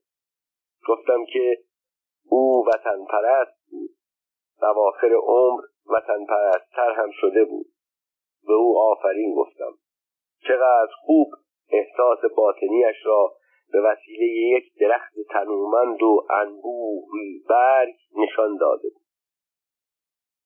از دیگر کارهای ارزنده دولو باز کشیدن تابلو قزاقان اثر رپین، نقاش معروف روس بود. این تابلو عده‌ای از قزاقان را به ریاست تراسکولبا نشان می‌داد که به دنبال یک قزاق باسواد می‌گشتند که نامه‌ای از سوی آنها برای تزار بنویسند. قزاق‌ها مست، نیمه برهنه یا با لباس‌های مندرس و در حالت‌های غیر طبیعی بودند. بعد از روی کار آمدن میخائیل گورباچوف در اتحاد جماهیر شوروی و تحولات آن، دولو به فکر افتاد آن تابلو را به صورت موضوع روز درآورد. او که کپی دقیقی از تابلو را در دست داشت، با تعویض چهره‌های قزاق‌ها با سران اتحاد جماهیر شوروی، از لنین و استالین و خروشچف و برژنف و آندروپوف و دیگران گرفته تا گورباچوف، موضوع را به این صورت تغییر داده: قزاق‌ها پرانتز بولشویک‌ها پرانتز بسته که دچار مشکل شده بودند، به پیشنهاد تراسبولبا پرانتز که در این تابلو نقش آن را گورباچوف به عهده داشت پرانتز بسته، یک نفر باسواد یلتسین را پیدا کردند تا نامه‌ای به مارکس و انگلس بنویسد و ضمن ذکر مشکلاتی که کمونیست‌ها دچار آن شدند از آنها راه حلی بخواهد. دولو روی این تابلو مدت‌ها کار کرد و بسیار زحمت کشید. از جنبه کپی بودن آن که بگذریم، گاهی که من اصل را با نسخه نقاشی دولو که در کنار هم قرار داده بود مقایسه می‌کردم، به این نتیجه می‌رسیدم که بدل هیچ کم از اصل نیست. او می‌گفت این تابلو اگر منتشر شود در دنیا حالت انفجار بمب را خواهد داشت. درست میگفت. این تابلو اگر در زمان مناسب و قبل از فروپاشی شوروی منتشر میشد، انعکاس جهانی پیدا می‌کرد. یک روز که با جهانبانویی به دیدن دولو رفتیم، خانه را از تابلو خالی دیدیم. معلوم شد دولو برای معالجه خواهرش، برای مخارج زندگی یا به عقیده جهانبانویی در نتیجه ناراحتی روانی سری کامل نخست وزیران سابق، رجال مشروطیت و شاهان قاجار را فروختند. فقط چند تابلو متفرقه را نگه داشته. هر چه اصرار کردیم نام خریدار را بگوید حاضر نشد حرفی بزند. اگر هم میگفت کاری از ما بر نمی آمد. من قیافه ناراحت و خشمگین جهانبانویی را در آن روز فراموش نمی کنم. رو به من کرد و گفت دیدی؟ نگفتم. بعد به دولو گفت چرا این کار را کردی؟ چرا با ما مشورت نکردی؟ دولو که ما را ناراحت دید گفت ناراحت نباشید، خریدار یک مرد هنردوست است، مطمئنم از تابلوها خوب نگهداری میکنم. جهانبانویی با حالتی آشفته گفت بله، اما از تو و خواهرت چه کسی نگهداری خواهد کرد؟ بعد از آن روز من به سبب گرفتاری‌های زندگی دولو را کم می‌دیدم، اما جهانبانویی مرتب به دیدارش می‌رفت و به بهانه‌های مختلف و از جهات مختلف به یاریش می‌پرداخت. پس از هر ملاقات به من تلفن می‌کرد یا اگر مرا می‌دید می‌گفت حال دولو خراب است. او هر روز بیشتر دچار فراموشی می‌شود. حرفی را که روز قبل به من گفته یا یک ساعت قبل من به او گفتم به خاطر نمی‌آورد. دلداریش میدادم. نه، آنطورها هم که فکر میکنی حالش خراب نیست. من گاهی به او تلفن میکنم یا او را میبینم. حرف ناجوری از او نمیشنوم، حرکت نامناسبی از او نمیبینم. حرفم را نمیپذیرفت. میگفت حالا در حضور خودت به او تلفن میکنم. تلفن میکرد. میگفت دولو سلام، صبح که پیشت بودم به من چه گفتی؟ گوشی تلفن را به گوش من نزدیک میکرد. صدای دولو را میشنیدم. مرد حسابی، امروز یک شنبه است. مجله فردوسی باید سه شنبه منتشر شود. تو هنوز عکس‌های مونتاژ را تهیه نکردی تا روی جلدها درست کنم؟ جهانبانویی به من گفت امروز اصلا از مجله صحبتی نشد. من پیشنهاد کردم به یک پانسیون برود. بعد خطاب به دولو میگفت حالا گوشی را میدهم به یک نفر که میخواهد از تو احوال پرسی کند. ببین اون را میشناسی؟ گوشی را میگرفتم. میگفتم سلام دولو، چطوری؟ مرا شناختی؟ بلافاصله جواب میداد بهزادی تویی؟ سلام، حالت چطوره؟ رو به جهانبانویی میکردم. میگفتم دیدی مرا شناخت؟ حالش آنقدرها هم خراب نیست. در حقیقت هنوز به مرحله فراموشی مطلق نرسیده بود. گاهی همه چیز را فراموش میکرد. زمانی چیزهایی را به یاد میآورد، اما همیشه از تنهایی گله میکرد. میگفتم دولو تو که خانه‌ات نزدیک خانه من است. من شبها همیشه خانه هستم. گاهی از جهانبانویی میخواهم، میآید. تو هم بیا، با هم مینشینیم، از روزگار گذشته صحبت میکنیم. همیشه قول میداد، هرگز عمل نمیکرد. در این حال اگر روزی منزل جهانبانویی بودیم یا او خانه من بود، به دولو تلفن میکردیم. دولو تنهایی؟ حاضر باش، الان میاییم، تو را میآوریم پیش خودمان. بلافاصله بهانه میآورد. میدانی چی؟ خواهرم مریض است، باشد یک شب دیگر. این شب یا هرگز پیش نمی آمد یا خیلی کم پیش می آمد. در دیماه سال 1376 یک پنجشنبه نزدیک ظهر از دفتر به منزل برمیگشتم. در خیابان شریعتی نزدیک میدان قدس دولو را دیدم. از عرض خیابان عبور میکرد و با دست به اتومبیل‌ها اشاره میکرد آرام برانند، مراقب باشند، و با سرعت از لابلای اتومبیل‌های در حال حرکت میگذشت. خواستم اتومبیل را نگه دارم، از او احوال پرسی کنم. در ازدحام ظهر پنجشنبه بوق اتومبیل‌های پشت سری مانع توقف من شد. فکر کردم به جهانبانویی تلفن کنم، حتی آن روز یا روز بعد به دیدار دولو برویم. اون روز دیدار صورت نگرفت. روز بعد جهانبانویی تلفن کرد. میدانی چه شد؟ گفتم نه. گفت دولو مرد. پنجشنبه سکته کرد. او را به بیمارستان بردند. آنجا تمام کرد. جواب دادم راحت شد. بعد جهانبانویی سکوت کرد. من هم سکوت کردم. او بیان که سخنی بگوید گوشی را زمین گذاشت. من هم گوشی را زمین گذاشتم. نمیدانم جهانبانویی از مرگ دولو اشک ریخت یا نریخت. همه در گذشت این عزیز هنرمند و دوست 45 سال از زندگی چیزی بالاتر از اشک می‌طلبید و اولین روز آشنایی و آخرین دیدارها می‌اندیشیدم. او همیشه خوشرو و خوشخلق بود. حتی در روزهای تنگ دستی خطوط چهرهش در اثر یک عمر خنده و شوخی چنان شکل گرفته بود که حتی پس از مرگ هم گویی به ما می‌خندد. دولو روزی که تابلوهایش را که برایشون آن همه برنامه داشت از دست داد، دیگر دولوی سابق نبود. یک هنرمند با آثارش زنده است، چه آنها که در نزد او هست، چه آنها که در نمایشگاه‌ها یا موزه‌ها در معرض دید علاقه‌مندان قرار دارد. تابلوهای دولو الان کجاست؟ نمی‌دانم. هر جا هست احتمالاً در اتاقی محبوس است. او که آن همه آرزو داشت تابلوهایش در ایران باشد و مردم آنها را تماشا کنند، شاید دیگر کسی آنها را در اینجا نبیند. شاید بی سبب بدبین هستم. ممکن است عاقبتی بهتر از محبوس ماندن در یک اتاق پیدا کند. یادآوری: زندگی نامه دولو را 2 سال قبل از مرگش شروع کرده بودم. در آغاز هر قدر اصرار می‌کردم گوشه های ناگفته از زندگانی حرفه‌ایش را بازگو کند، تحاشی می‌کرد. مگر من چی هستم که می‌خواهی شرح حال مرا بنویسی؟ من که کاری نکردم. این از فروتنی او بود. می‌گفتم من که فقط شرح حال مردان بزرگ را نمی‌نویسم و یا زنان بزرگ را. هدف من نوشتن زندگانی کسانی است که طی دوران روزنامه نویسی آنها را شناختم و در من اثر گذاشتند.